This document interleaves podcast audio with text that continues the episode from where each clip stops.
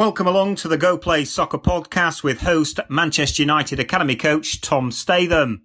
At Go Play, our aim is to bring people together from all across the world to discuss the beautiful game. Tom Statham here, and today on the Go Play Soccer podcast, we're talking with David Jones. Over 20 years ago, I was fortunate enough to coach David as a young player in the academy at Manchester United. He went on to captain the Youth Cup winning team in 2003 and the following season made his first team debut for Manchester United against Arsenal in the League Cup. For the next few years, David impressed in the reserve team at United and had, a, successful loan spells in the Championship and in the Eredivisie, which is the, the top league in Holland. But in order to gain regular first team football, David had to leave Manchester United, but went on to make over 400 senior appearances uh, in the Premier in the Premier League and in the Championship, with more than 100 in the EPL.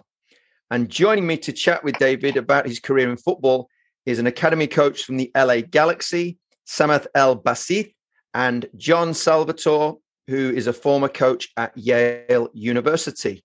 So, welcome, David, John, and Sam to the Go Play Soccer podcast. Thank you. Thanks. Thank you. Thanks for not butchering my name, Tom. Good, you're very welcome. You're welcome, Sam. So uh, we've got Sam in Los Angeles, we've got John in Connecticut, and me and David are here in Cheshire in England. Now, just before this this podcast, I sent David a couple of photos from the late 90s, about 1997, 1998, of of both of us in team pictures, both looking a lot younger. David, I think you were about 11, 12 years old. So we were both having a good laugh about that. But what memories does that those, those pictures stir up for you? Brilliant, really. Um, you know, originally when I when I came to Manchester United, I wasn't even thinking I was going to sign there. Um, you know, I'd spent a lot of time in my last year of primary school, which is like ten and eleven year old at Liverpool, and um, you know, I knew Man United were interested, but they didn't really make too much of a big push to get me in. So um, I kind of just spent a couple of months at Liverpool and they wanted to sign me and I was just, you know, deciding whether or not to do so. And then I remember getting a letter from Dave Bushell, who um, was the, you know, obviously Mr. Man United pretty much, isn't he? Um, yes, yeah. Education and welfare. done most things. Time. Yeah, yeah. yeah. Um, and so I went and went came into United. I thought I'd have a, you know, I think it was a week in May towards the end of the season, come in there and straight away, you know, meeting Dave, um, you know, got he put me in the United kit, made me feel, you know, special and and wanted, and you know, seeing the facilities at the Cliff and Littleton Road and experiencing that, and of course meeting yourself and and and joining in training. You know, um, I just thought this is a different level to to what I'd seen at I'd been to Liverpool, Everton, a few Northwest clubs. Um, so yeah, um, yeah, my, my, decision to sign for United was was very clear from then on. So seeing seeing those you know pictures of early memories and uh, of those first few years at the club were really special. Yeah, and there's one picture with Sir Bobby Charlton's in there, and uh, there's another picture that was taken before a game. We actually had an inter squad game or intra squad game on the pitch at Old Trafford before we played. The first team played Newcastle and we've got a picture there. There's obviously we're both on it, but there's Sir Alex Ferguson on it, and then some of the players in that group, um, Phil Bardsley and Alex Bruce, um, and and lots of other. There's Tommy Heaton on the other one as well, which is which is yeah. good to see. So, you know, some some really good lads at that time. So, in that group. With those good players, what do you think were your particular strengths as a player, as a, as a very young player? I always felt that I was quite a technical player. Um, always had a desire to practice, you know, skills and spend hours in the garden. Really, um, probably influenced. You know, my dad used to, you know, play football to a reasonable amateur level, and um, having an old, what I feel, um, you know, having an older brother makes a big difference to like your improvement as a youngster. Like you always, you know, my brother's age 10, I'm age six, and you're playing against with his friends. Um, and it always pushes you up a level. You have to learn to adapt quickly. So, you know, spending hours and probably annoying my brother, joining in with him and his mates, I think that really pushed me on technically and physically. Um, you know, and and a desire to, you know, f- you know, fit in and play at that level. So so yeah. And you see that so often, kids with older brothers uh, that that do well. It's it's a real common theme because you want to fit in. And and the other thing about you at that age, you know, you you're quite a, a quiet lad, very mild, really in, in, temperament. You didn't say much off the pitch, mm. but you are you were a fierce competitor as a young kid, and I think that explains it a lot. If you are having to deal with those older boys as well. Yeah, of course, it's, it's a good point, and probably when I came to Man United, you know, I, I, I grew up in between Wrexham and Chester, you know, just on the border of North Wales, and you know, a nice village, you know, pretty quiet, and then suddenly I was thrust into some, you know, lads from Salford, Phil Bardsley type character. yeah. You know, you know, great guy Bardo, but he was tough. You, yeah, very. You know I mean? So you know, you know, I I probably felt less advanced than them, not as streetwise. You know, they they toughened me up. They you know made me streetwise on the pitch, and I grew in confidence as the you know the years went on when I got to know the group more and more. So yeah, that that was a real um, you know kind of rude awakening for me to someone like Jamie Bagley as well. I remember Jamie Bagley yeah. is really competitive Salford boy. So yeah. that that sort of environment there that you're coming into, no, yeah, you got that experience with your brother, so you're having to step up and, and perform against older kids. Then you're coming into to, to play with lads like like Bardsley and, and Bagley that are Salford lads, streetwise. You know, these qualities, do you think they held you in good stead for the rest of your career and into professional football? Yeah, of course. Um, you know, I believe these things shape you, and um, you know, I, have got a real passion as I'm sort of stepping into almost some coaching roles of um, how important it is to dominate you one v one as a player. And sometimes I see with youngsters these days that a lot of sessions are to do with the structure of the team, and sometimes they forget the importance of dominating you one v one. So, you know, we used to do with training with you. We used to obviously work loads on technique but also it used to be about how you're going to use how you're going to use that technique in the game to beat your midfielder that that battle against your midfielder. There used to be loads of sessions where i used to be up against bagley or bardo in midfield and you used to have to you have to try and come out on top and um, that's where i think i i certainly learned the most in my early years. And hey, david great. can i can i ask something? Uh, seeing as we're touching on your early days at united um, when when you first went there what was the initial feeling that you got like inside stepping in, in into the gate of the facility? Or like when you first was there what was that feeling? It was a feeling of that this is a huge club that you almost felt privileged to you know um, have an opportunity to play there. You felt that although it was a huge club it had a homely feel where you mattered as even an 11 year old. You know, you've got you you're playing on as Tom mentioned that photo where we're playing on Old Trafford. You've got Alex Ferguson in the picture. You know, managers don't come and take photographs with 11 year olds just before the game. You know that kind of thing. Yeah. So although you know obviously the manager's got his own team to worry about, you still felt at different periods throughout your um, you know years at United 11, 12, 13 the manager always had his eye on. He'd, he'd pop into training, he'd, you'd see him around, and he always had an interest. So you always felt a part of something, and I think that was just just a massive part of um, the feeling of the club and how you know you get players into the first team and that that real feel of a togetherness at the club. Uh, definitely, there was a uh, that element of it's a privilege to work there because I I started in '94, so these pictures are, are, sort of four or five years into my time at Manchester United, and I was taught from a very early age that uh, of my time there that that it was an honor and a privilege to be at Manchester United, and it's really interesting to hear that that sort of passed down to the to the kids in the academy as well. So that immense pride of wearing the badge and the standards that we had to uphold, you know, and being the best at everything when you were wearing that badge. Um, and and also something that we were chatting just before the podcast with with Sam in Los Angeles as well. He was talking about at the LA Galaxy, the, the academy staff's quite small, and he was talking as if that that's a real disadvantage because at United we've got now in the academy such a big staff, big medical staff, big coaching staff, and lots of support.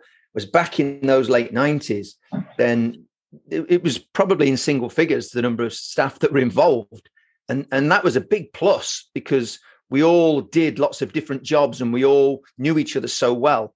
And there was that that pool of information was so tight. And i think that really helped me um, to learn. And and possibly you're getting that now sam as well being part of a tight knit group.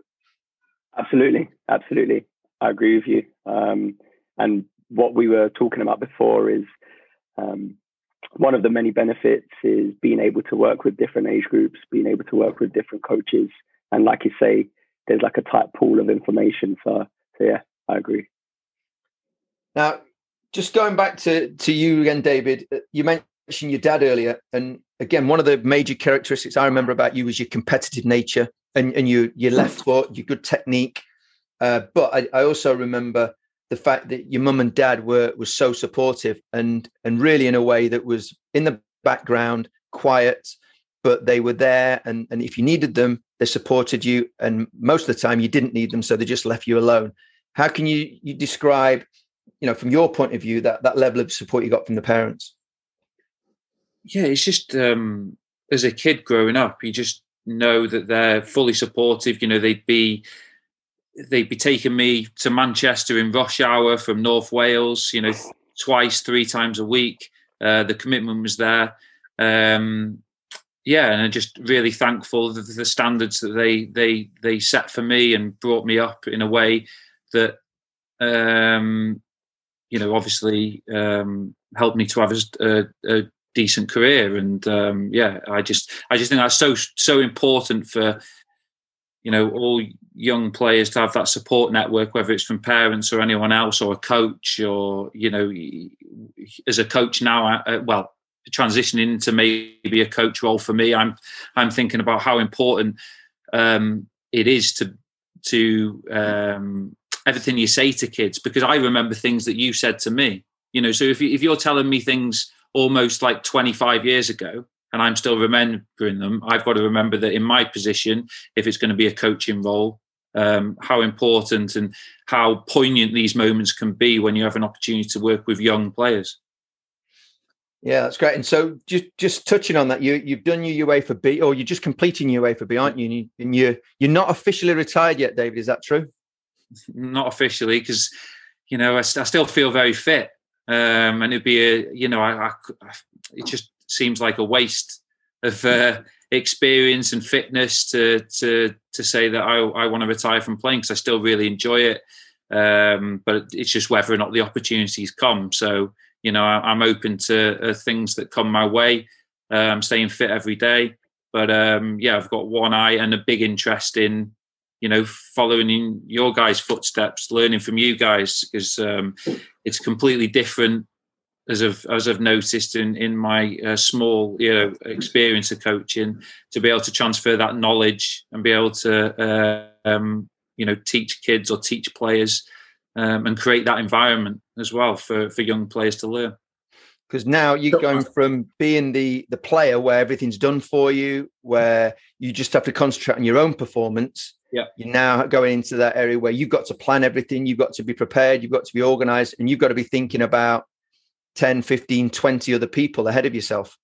Exactly. And it's such a selfish existence as a as a player. Um, you know, I've just only thought about myself and going mentioning my parents as well. They they've from my career been so supportive and done everything for me so I can perform on the pitch. You know, that that suddenly, you know, that that's uh, that's kind of they knew that, that I needed that to be selfish. My brother, my sister, my wife, you know, they all make sacrifices uh, so then I can perform on the pitch. And um, now, when I'm, you know, putting on a session, all that preparation, you've got to remember as well, it's not about you as the coach either, is it? You know, my mentality has always been about my performance. So, you know, in a few sessions when I'm thinking about my performance, I'm missing the whole point here about how I'm uh, it's not about me anymore. Um, so exactly, exactly. Like I think children. John wants to come it's in. Like have, it's like having children, right? As soon as you have children, you're like, wait, it's not about me anymore. so, David, um, you're touching on uh, playing from the time that you played to to now. You're transitioning a little bit into some coaching, or have your eye on coaching, and you're starting to work with some players. What are some major um, similarities or differences you're seeing in the characteristics? or the personalities of the players from when you were coming into the game at that 11 12 13 years old to what you're seeing now. Are you seeing any differences? Are you seeing some similarities? I'm seeing that I feel that when I was a young lad, a lot of coaching could be directive. So, you know, actually giving you clear instruction to do that. So whether or not you, you know, to beat your man, to dominate you 1v1, giving you clear options about what you need to do. You need to run away, run away to come short, or you know, you need to play back, play one touch back and then spin off, or look over your shoulder and turn, actually directing you to give you that information. Just sometimes I notice that obviously you need to let players explore um, and be able to, uh, find out for themselves.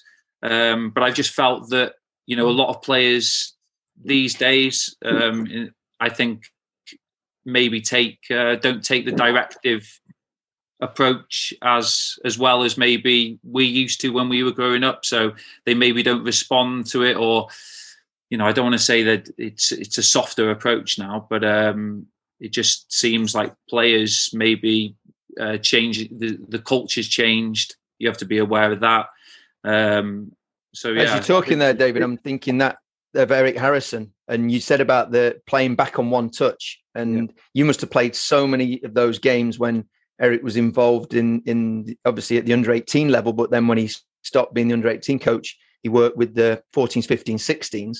So was he involved with you at that age? And if he was, that get what you just said there, he had that game where as a centre midfield player, if you didn't play back first touch, you had to turn and go forward. Yeah, exactly. And um, those were the messages constantly throughout the academy at Man United. Um, think, look, play forward. So um, and we used to, at 14, Eric Harrison down at Salford City, we just play line ball for like an hour and a half. We do some shuttles first, where you're absolutely dead. yeah. um, and then you play line ball for an hour and a half. And if you're not turning and playing forward or looking over your shoulder, he'd stop it and he'd be telling you you're not you're not doing it. What what what, did you you know you you didn't do that or or this or that. And I remember playing a game once, and um, it was a inter squad game, and we were playing against uh, some players that were a couple of years older, David Fox and Neil Wood.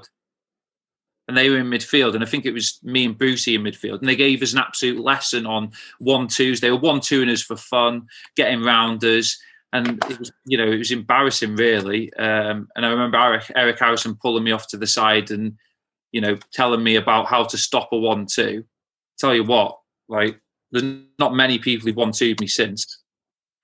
Exactly. So you, you, you, what, what does he say? Follow the man, not the ball. Yeah. Get your body in, block him, yeah, block do whatever him. it takes. You know, get your arm up.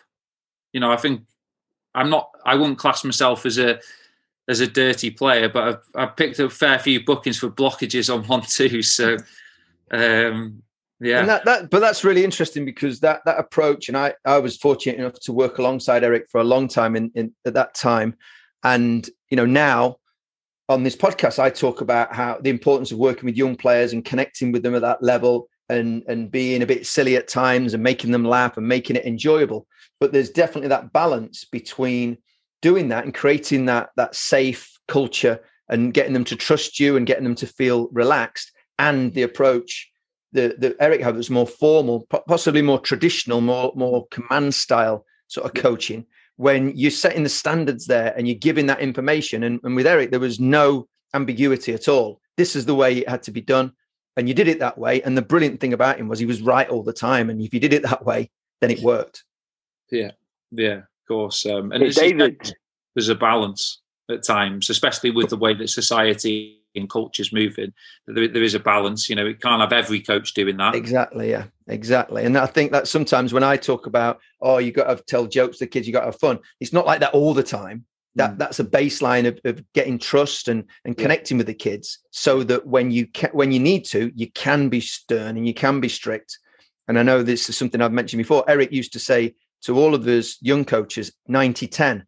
So 90% of the time, Eric tried to praise and tried to reassure and be supportive because the 10% of the time like when he took you to the side and explained that it wasn't good enough that you get beaten on the on the one twos then that was the 10% of the time when he could be critical when he could be harsh because he got the 90% in where you knew he was on your side. So that, that's that's a great example of of that style. So Sam, did you want to come in from Los Angeles? Yeah, yeah, yeah. Uh, David, you mentioned about um, learning a lesson playing against players, you know, who are what uh, playing one twos around you and that in training. Um, in in your career, has there been a player where you've just had such a tough time where you're like, I don't know what to do here, whether to get tight, whether to drop off? Has there been a player where you just don't know what to do um, that you're playing up against, and and and why was that? If so, yeah, great question. Um, there's been a lot of good players that I've played against, you know, top level in the Premier League, um, and they've provided different challenges at different times. I remember going on tour with the first team at United, um, coming on against Bayern Munich, and Ballack was playing, um, and I just his strength, you know, he, you know, he wasn't the most agile player, but he just used to get his body in, and I couldn't get couldn't get near him really in terms of getting the ball. Um, that was probably a physicality thing. Um, probably the one who makes you think the most. He varies it up. When I talk about dominating one v one, I trained I trained with him, trained against him as well, and also um, played a few games against him. I'd have to say Paul Scholes. Um, the variation in his game, the disguise he uses, the change of tempo, um, the little little golden nuggets of information that he can that he uses to be able to dominate you. Um, just makes you think constantly so he doesn't he's not predictable. So yeah that that you know midfielders need to be unpredictable. You talk about being unpredictable as wingers and attackers but the midfielders need to vary their game all the time and he was the master of that. Yeah, Paul Scholes is one of my favorite all-time players. So do you so you mentioned little golden nuggets. So any specifics? Um, yeah, little specifics. Yeah, disguise. So near, if you ever watch Scholes, he um, pretty much whenever he receives the ball in a tight area, always you know throw the leg up as if he's going to kick it and stop the ball. So then you stop, you know, and then he'll go and then check. You know, he, he for sure. I've seen him in training that he'll he'll play it, look to run, look at your head as you swivel your head, and then check back, and then he's five ten yards away, he receives the ball again. So it, so it's these you know he'll he'll suck you in, suck you in, suck you in, play, go around the corner, check the other way, and then he'll just bop it off one touch for a few minutes, you know, settle it back down, and then boom again, change your tempo. So he's always varying it all the time. So you know, and then he'll, he'll be able to slot players in holes and then he'll go long. So defenders always have to, you know, they can't push up because as soon as he's got time on the ball, they need to get their shoulders turned because he's playing in behind. He's got all these connections with players on the pitch, and you, um, you know, he made very clear signals as well. So although he's disguised, I found in training, you kind of you could read what he was going to do at times because of you trained with him, you knew what it what what signal he wanted. So it was all about these connections on the pitch, and you know, probably like whenever you, that question is asked, probably to loads of players who played with Scholes, they probably say he's the best player they played because he always had that connection with them, whatever position they were on the pitch.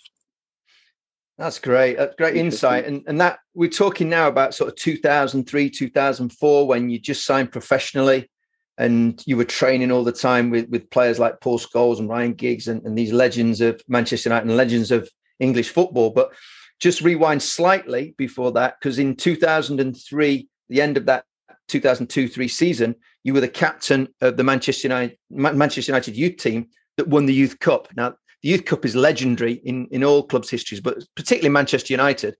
And so, how did it feel being the captain lifting that trophy? Like I said, when I joined the club, just one of you know such pride, pride and to be a part of the history of the club. You know, it's a very small part, but a, but still a part of it. Um, yeah, it's felt special. But you know, although there was United from when I joined as a young boy to lifting the Youth Cup, you know, there's a big deal made of the Youth Cup, but you know, there isn't a big, you know, celebration or anything like that, is there? You know, at Man United, it's kind of just an expected thing that success is what is just the is just the the result of all the hard work and all the things behind the scenes. So and then it then it's on to the next thing. Well, what else can we do? You know, you'll get a well done from the manager, but that's about it. be okay. What we doing tomorrow? You're going to step it up. Reserves, first team. How are you going to get to the first team? It's just another step. But yeah, it, it was a special moment. There's no no denying that. Well, what after winning the Youth Cup, what what next for you, David? You got your pro contract, but then you wanted to move out of your digs. Tell us a little bit about that. Yeah, well, at United, I'd heard you know throughout the years that whenever you want to move out of digs, then you had to ask permission of the manager, and um, you know I kind of thought, yeah, that that might still exist, maybe, but it wasn't really top of my agenda to do. So I'd gone through the process. It, it was you know just turned pro bought a house, had an offer accepted, exchanged contracts, so I was legally obliged to buy the house. And then I just thought I'll ask the manager towards the end of the season. I thought I'm a good lad, you know, there'll be no problem with that. He's not going to think I'm going to be a problem. But anyway, I heard from our um, from our manager, uh, under 19s manager, um, uh, Brian McClair, that he said, "Oh, the manager knows that you've uh, bought a house." And I was thinking, how does he know that? And you know, as Tom will know, that everybody always says that Alex Ferguson knows everything about all his players, regardless. He's got his informants. Yeah, he's, he's got, got his informers and spies around Manchester. But you know, I'm thinking, how's how on earth? He, I haven't even told anybody. I didn't tell anybody. Um, so I don't know how he found out. But so I went and knocked on his door. I knew that he knew, but I didn't let on that I knew he knew. Yeah. So I was just going to ask him. And he he just he just played it cool and said, "No, I think uh, it's best you stay another year." Knowing full well that I'd already exchanged contracts on this house. So, um, so I just thought, what am I going to do about this? Um, spoke to them, spoke to Chalky again, Brian McClair. He said, "You're going to have to go in and just be honest." So knocked on his door again the next day. In there was it was like a board meeting or something. There was like uh, Bobby Charlton, David Gill, the chief exec, and he he said, "What do you want to see me about?" I said about my house, and then he just he just laid into me in front of everybody and just said, "Come back." He said, "I want to see you tomorrow morning, first thing before I get in. I want you waiting at my office door." So, so that happened um, in early, and he, he, the mood had dropped. You know, he'd um, well, he, he he was a bit more jovial about it. It wasn't it wasn't as strict and as um, as as uh, angry as he was the day before. But he said, you know, I'll let you move out, but you got to show me that you can learn to cook. So he said, I want you once a week to be in the kitchen with the chef, and I want you to cook a meal, but um, it's got to be a, a Scottish recipe. So for the next month or so, I had to I had to learn how to cook these this these Scottish uh, dishes. Fantastic. That's brilliant. But he, he couldn't have been that displeased with you because shortly after that, you, he gave you your first team debut against Arsenal in the League Cup. So that must have been a, a really proud moment for you. Yeah, it was in such a big game as well. Arsenal, I think it was in the Cup, uh, the League Cup. And uh, yeah, we were winning. And I actually came on, I think it was in a defensive corner, which is very unusual, really, to make a sub when you're defending a corner. So, um, and the ball, you know, the ball comes swinging in, and I'm at the far post, and it's going to land on my head. And I've got someone challenging me at the far post. And I just about did enough to get it out. Um, but yeah, it was a really special full house at Old Trafford. You know, doesn't get any better than that. Wow, that's that's fantastic. And you know, things things didn't go exactly as you, would wanted. I'm sure you'd like more of those experiences. But you went out on loan. Uh, you went to Preston North End. You went to Derby County on loan, and you went to to Holland as well to NEC in in Holland. What did you learn from your time there with NEC? Um, yeah, different style of football. It was very, you know, in the championship in my first six months of the season, I was at Preston and it was really, you know, intense, really aggressive. You know, 15 years ago in the championship, it was a lot more physical and, you know, I definitely learned so much from that, um, from the manager. And then went, yeah, to Holland, it was so technical. Um, and I just had a lot of freedom. They just kind of you know, I don't think anybody really said anything to me, any instructions, um, you know, for, for six months. I think they just asked me if I wanted to take penalties. I said, yeah. And the team told you in Dutch. Um, I just got on with it and uh, just really enjoyed. They just kind of said, just express yourself. Yeah, just left me to it. So it was a really, really good time. You know, I played in more of an attacking role, scored goals. Um, really, really good league for um, young players to develop. As you probably you'll see, loads of you know Dutch players and you know loads of big stars have come through the Dutch league and uh, gone on to you know bigger bigger clubs. But um, yeah, it was, it was really special. I probably question some of the um, professionalism wasn't as high. I remember at half time our goalie having a cigarette in the toilet in the changing team. But um, yeah, apart from that, it was uh, it, it I sounds, learned a lot.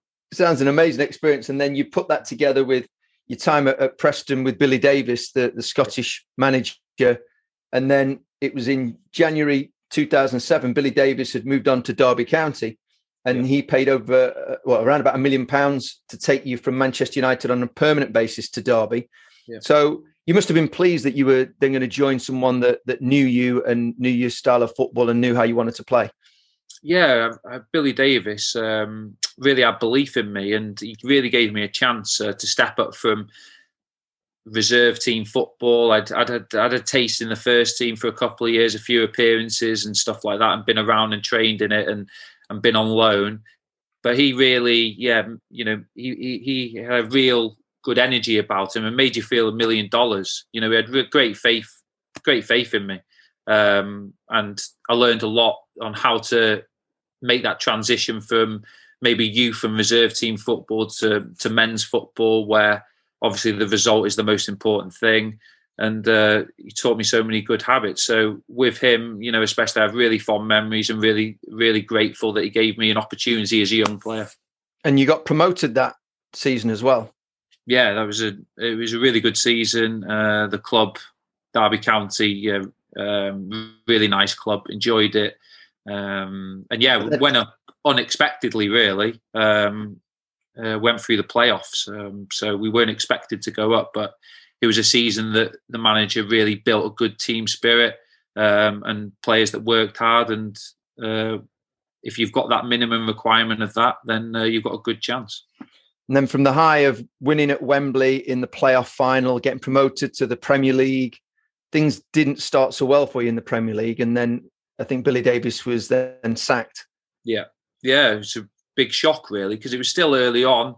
Uh, it seemed like there was a lot going on at the club in the background. Um, yeah, wasn't it? Considering we there's such positive energy from the previous season, uh, that feeling wasn't there even from the word go in pre-season. And through at the time, I wasn't aware of this, but through my experiences in football, looking back, you know, these things have a big impact on the way that the team uh, operates and plays and the success of the team. Um, so yeah, it felt a really disjointed club from what it was the previous season, and um, just really disappointing to have you know such a poor season in the Premier League for the for the club as a whole, really. And Paul Jewell was the manager that took over, and I don't think that that he particularly wanted you in his team as much as Billy Davies did. No, he didn't, and this is just what happens in football you know, I was really happy the previous season. Uh, Derby, really enjoying my time, making a lot of appearances, and obviously the promotion. And then a new manager comes in, and you know, for whatever reason, he just uh, doesn't doesn't rate you, or or isn't in, in, in your plan is isn't his, his plans for how he wants to take the team. So um, that's just yeah, just uh, the unfortunate nature of uh, of football, really. But but yeah, still I still had a good relationship with him. Um, but yeah, it was time at the end of the season. It was time for me to move on. Yeah, and you you went on to Wolves, so it was another million pound transfer. You went to Wolves, and they were in the the Championship. Derby got relegated back to the Championship, so you you're in the same league as Derby again. But Wolves got promoted, so it was another promotion for you back to the Premier League. Yeah, Wolves another good club. Um, again, uh, Mick McCarthy was really good manager. I'd probably class him as like re- is a type of style of manager, really authentic, really ethical kind of leadership, and um, you could really buy into that and really get on board with it. And we had some good, good players, but he generated another good team spirit, and um, yeah, it was another special year to be able to get another promotion. You know, my second in in, in three years. Fantastic. And guys, any any uh, questions at the moment from Connecticut or Los Angeles as we're going through David's exciting career? Yeah, I, Dave, I, I you know, w- what an what an exciting, um, uh, fruitful career you had. What what is the most memorable moment you had, you know, either on the pitch or off the pitch that just will resonate with you forever? That's a good question. Uh, great question. Um, I think that first promotion at Wembley in the playoffs um, was such a special moment. Um, you know, a full house at Wembley. Um, it's you know rated as one of the most expensive games in football. The rewards uh, for the clubs involved. So that moment of being at Wembley and, and winning the playoff um, final, uh, probably have to say that that was a special moment. Celebrating with the Derby fans, seeing how much it, it meant meant to them. Um, yeah, you know, and having having all your family there. It's one of those games that you you know I've been promoted you know a few times, but you've only got your kind of immediate family maybe in the stands at those kind of games because it's not one pivotal moment like a playoff final. So you know, I probably I can't remember how many tickets I had, but you probably had about fifty people you you knew there, you know, family and friends. So those kind of things just add to it, and you know, you, you see them in the hotel after. So it's all that that celebrating that night, that whole moment, yeah, yeah the whole, whole experience. The whole experience was just impactful. Wow. So you you went from Mick Mick McCarthy at Wolves. I think was uh, Martinez your manager at Wigan when you went to Wigan in 2011. What was it like working with Roberto Martinez? Really enjoyable, actually. I learned so much from him, like tactically.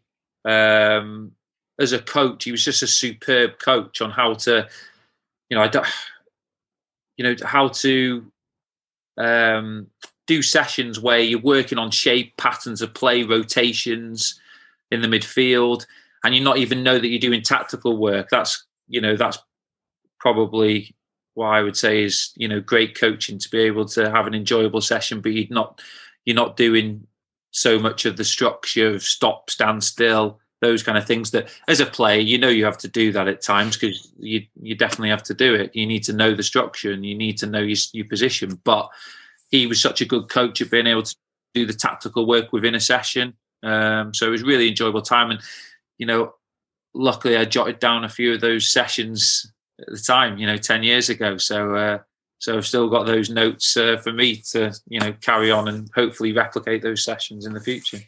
Yeah, when you look back, all the influences that you've had, you know, throughout this, you, have worked with some fantastic managers, and like I said, you'd be be crazy not to take elements of everyone, um, you know, to to your future coaching career. So, you know, you said you're doing UEFA B. Hopefully, that assessment, which I believe is next week, goes really well. You go on to UEFA A, and and then where would you like that to take you? What what are your ambitions in the game? Um, well, I want to get a rounded education. Really, um, I know coaching badges are part of part of the the learning and part of uh, the qualifications of what you need to be a coach, but you know, I, I, want to be patient and I want to gain all the experience I can, chat to all different coaches. You know, we've got, you know, three very experienced coaches on here now that, you know, I, I should, I want to be tapping into your knowledge and how to do things and your experience. Um, I'm also doing a degree course in sporting directorship.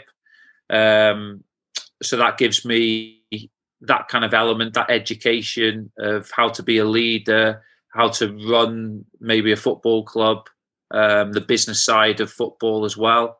Uh, so that's another element, as well as doing some, you know, media work as well. So I'm trying to get a rounded um, education and everything, um, and seeing where my passion lies. Because as a footballer, I've been so lucky that, you know, the passion's taken care of in your job. You know, you don't you don't even call you don't you know I don't even like calling it a job. It's just what you enjoy from such a young boy whatever age you are going into a professional football club and the passion was just there for me. It was it's part of my identity which you know can be a, can be a bad thing actually. But uh, but um but as long as you're aware of that then then you you you're okay i think.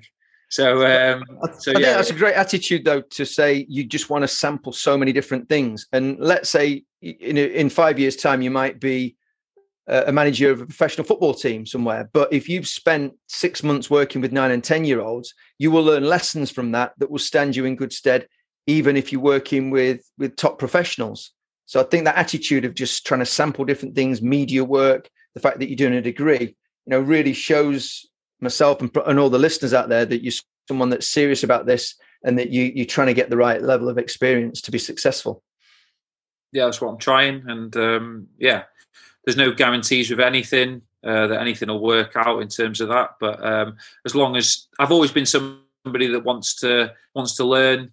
Uh, hopefully, you noticed that as even a young boy that um, I always ask questions. I always, you know, try to ask questions, try and try and learn. And I'm, I'm not somebody who gets things straight away. I don't think you know, uh, if we're thinking back in school and how I learn, even with football skills, you know, probably first two sessions, if you show me something, I'm probably not quite there, but I'll go home, work at it hour after hour until I've got it, and then it's imprinted in me. That's how I learn. So, you know, that's why I want to be patient with all my different learning, gain some experience, talk to guys like yourselves, and um, use your knowledge um, because I've got the experience of being a player, but as we all know, that's completely different to the next stage of career. Uh, but I'm excited to learn. So, Sam, do you think that oh, Los sorry. Angeles Galaxy might might use someone that's got all this experience and this great attitude, and you know, that th- they might be interested in David to to come out to LA? Um, I can't speak for the club, but uh, you know, I, David's David's. I'm not being serious. Doesn't sound like he's hiring. I know, I know, I know, I know. But is there a hiring freeze? what um, I was going to say is David is always welcome to come out to LA for a coffee or a beer or a spinach smoothie, whatever you're into, mate. Um, but no, just just touching on what you were saying, uh, David. I think you know it's testament to you in terms of your mentality that you want to learn. Um, I, I'm currently now at the club. I'm working with some of the coaches in the academy who have just come out of playing. Um, so our 14s coach right now is Janino, who he, he had a lot of success with the club. He won a few MLS titles and whatnot, and he's just transitioned from from playing right into coaching. So I, I work closely with him every day, um, and we have a lot of these kind of discussions. And um, yeah, I think it's important that you try and understand yourself. And it seems like you're on that journey because you know you've mentioned you know you're trying to figure out what your passion is, right? I think I, I think the big thing is, um, yeah, just figuring out kind of in this next stage what gets you excited to wake up out out of bed every morning, you know. Yeah. Um, and it's only going to be you that figures that out. Um, but it seems like you want to do that, you know. Uh, so no, that's that's brilliant. Well, and at the moment, I know you're doing some work with with Burnley as well with their academy. Um, and in 2013, you signed for Burnley. Sean Dyche signed you, and you had some good years there. Again, another promotion, um, getting Burnley, and you played for Burnley in the Premier League. So Sean Dyche must be someone that, that you really got to know and and uh, helped you as a player, and now is trying to help you as a coach too. Yeah, um, nothing but great things to say about uh, the manager, Sean Dyche. Um, firstly, as a player, like a lot of good habits that he t- taught me. You know, I joined the club at I think I was 28, um, but some of the learning I learned, especially defensive responsibilities and and how how to you know build a culture and and and and the team spirit.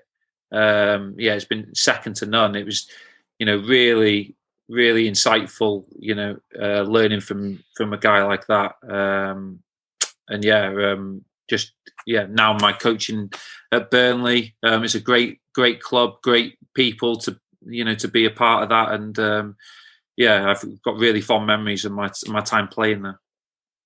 And you got someone like Sean Dyche that's working at a club uh, that is lower on resources. So you have to get everything out of it. So things like team spirit, getting that group together, and and the organisation, like I say, defensive responsibilities. All these characteristics are so important to get the absolute maximum out of the players. But those are sort of similar qualities that, that Alex Ferguson had as well. But he's working at the other end. So, you know, the, the, I think Sean Dyche and Alex Ferguson are, are, similar in many ways, but but then they, they're contrast in many ways. Would you agree? Yeah, I'd, I'd, totally agree. Actually, I wouldn't. Yeah, um, very similar principles. Um, even the principles of play. Um, obviously, the resources and um, where the aims and uh, ambitions of the club are different. But yeah, the, you, you, know, um, they do share a lot of the same qualities, and that's probably why it was a good good fit for me um, to be able to you know join Burnley and why why I really enjoyed it because those kind of values and those principles of play kind of underpinned um, you know the the whole ethos at the club. And um, yeah it was I think that they they do share a lot of the same similarities in the way that they handle players as well. That, that I think that's uh, you know very key as well. And I think again it permeates all the way through the club because when Sir Alex was in charge at United his influence was felt in the lower age groups where I was and I get the feeling with Sean Dyche, it's the same at Burnley because whenever I go to Burnley, whenever we have interaction at the at the foundation phase with the Burnley guys, then there's that very similar feel. It feels like we're on the same wavelength with each other. The way that we go about our work, the way that we treat the kids, and the way that we want football to be. So, I think that influence from the top is seen throughout the club. Yep, um, the, his his stamp and personality is all over the club um, you know, all over the training ground. You see that on all the all the signs there. Um, I think it says legs, hearts, and minds. You know, just um, that's one of these uh, mantras, and um, yeah, it, it, filters down throughout the whole club. So what he's done has been really special in you know in a small town, Burnley, and um, I think yeah, um, that's why I was just so comfortable there and really enjoyed it. And maybe informs you as well as you get into coaching that there there is a great deal of importance placed on what happens on the field on the training field. You talked about roberto martinez how influential he was eric harrison the sort of things that he was doing when you were a young player. But also it's not it's not just good enough it's not good enough just to be someone that's good on the training field. If you're going to be a top manager and run a club like Sean Dyche is doing with Burnley like Sir Alex did at Manchester United you have to have the people skills. You have to be able to connect and lead. You have to show leadership qualities so yeah. that everyone follows you as well.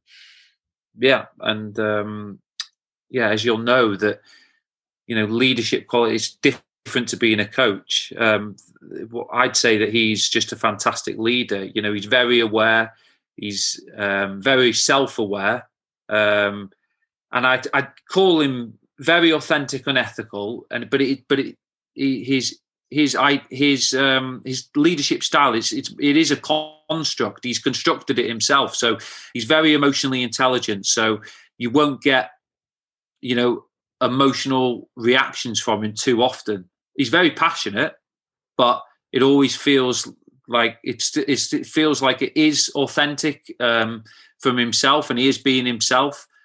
But he's got so he's got that emotional intelligence and control um, that I just think it's very clever and very well thought out, very well rehearsed, and yeah, very intelligent managerial um, skills from him. And um, you know, for example example, when when we used to come in at half time, obviously that sometimes can be very emotional time, whether it's ranting and raving. I've seen it from loads of managers. You know, he'd always go into his little office for five, five, six minutes, let the you know, wouldn't come in straight away, let the players settle down, get all their things sorted, get that gather their thoughts, have chats within themselves, um, maybe compose himself and have a chat with his uh, you know staff about the messages that they want to send out because it was very it was very very consistent and you were, there was never mixed messages. The clarity in his communication was spot on. So although you know he, he would give you you know he'd give the alex ferguson hairdryer treatment when when appropriate if you, you didn't feel you felt it was it was um not an emotional response to that though where it was where he'd later regret it. It would be it'd be something that was you know premeditated or or thought out into the that's what the moment needed. So yeah very intelligent guy. Well, well i just wanted to touch on that emotional intelligence that you mentioned. Um, how do you think he got to that stage? Is it just through experience? Um, has he done certain things in his life? Like how do you think he got to that? I, I don't. I've never really asked him. It's one of these conversations that I feel I could probably have with him when I've actually officially finished playing. Um, then he might, you know, let me let me have this insight, perhaps. Uh, so yeah, it's something to ask him. But for my own, you know, personal journey of this emotional intelligence, like self awareness is key, isn't it? Um, if you're aware of what is, we all have triggers and what's, you know, what what makes us emotional, and if you're aware of that, then you have some sort of control over it. So I think self awareness is key. Oh, a massive thing that I you know haven't said is that with players, he used to get them to do personality um, uh, tests or you know uh, um, profile profiling. Yes, you know psychometric profiling and things. Um, so then he would he would know you know what what makes you tick, what what what you are as a character, these kind of things. And we do it periodically throughout the year as well at different times because you know all these psychometric profiling tools they're always based upon your own emotional state at that time throughout the season. So you could be playing well at the time, and then you're you're like this. So he would he would know. It's just very clever way in which to gain some insight into what's going on in a player's head, really. And it wasn't it wasn't forced upon you, but there was a culture there of trust. So players would do it openly. He wasn't telling you to do it, but we had a sports psychologist there and it would be offered to us and nobody really had an issue with it. So so in terms of that, he was aware of his players, but if he if he's getting his players to do that, you know, he's probably been doing that for years and being very self-aware. So that's one step to being a good leader is very, you know, being self-aware, I think. Yeah, I think from listening to you, David, it's it's pretty clear why Sean Dyche is, is such a, a good and successful manager. John, any last thoughts? Just a comment. Um, first and foremost, Tom, thank you for inviting me. It's really a, it's a pleasure to meet you, Sam, and, and David. Thank you. This was this was a joy for me. This this made my day. Thank you, David. I just want to share that the thing that really radiates um, from you to me is is your humility is just really powerful, and I I want to thank you for that because for someone who's who's who's who's succeeded in the game as a player um, and now transitioning into other parts of your life, I, I really could see how you uh, you have this sense of, of humility about you. And and I don't know if it was the game that did that, or if that's you inside, or it's a combination of both, or your family. Uh, it's it's really powerful, and and I really feel that you, you you've got so much you know so much more to you know offer to everybody in the game and to pass that on and pass that through.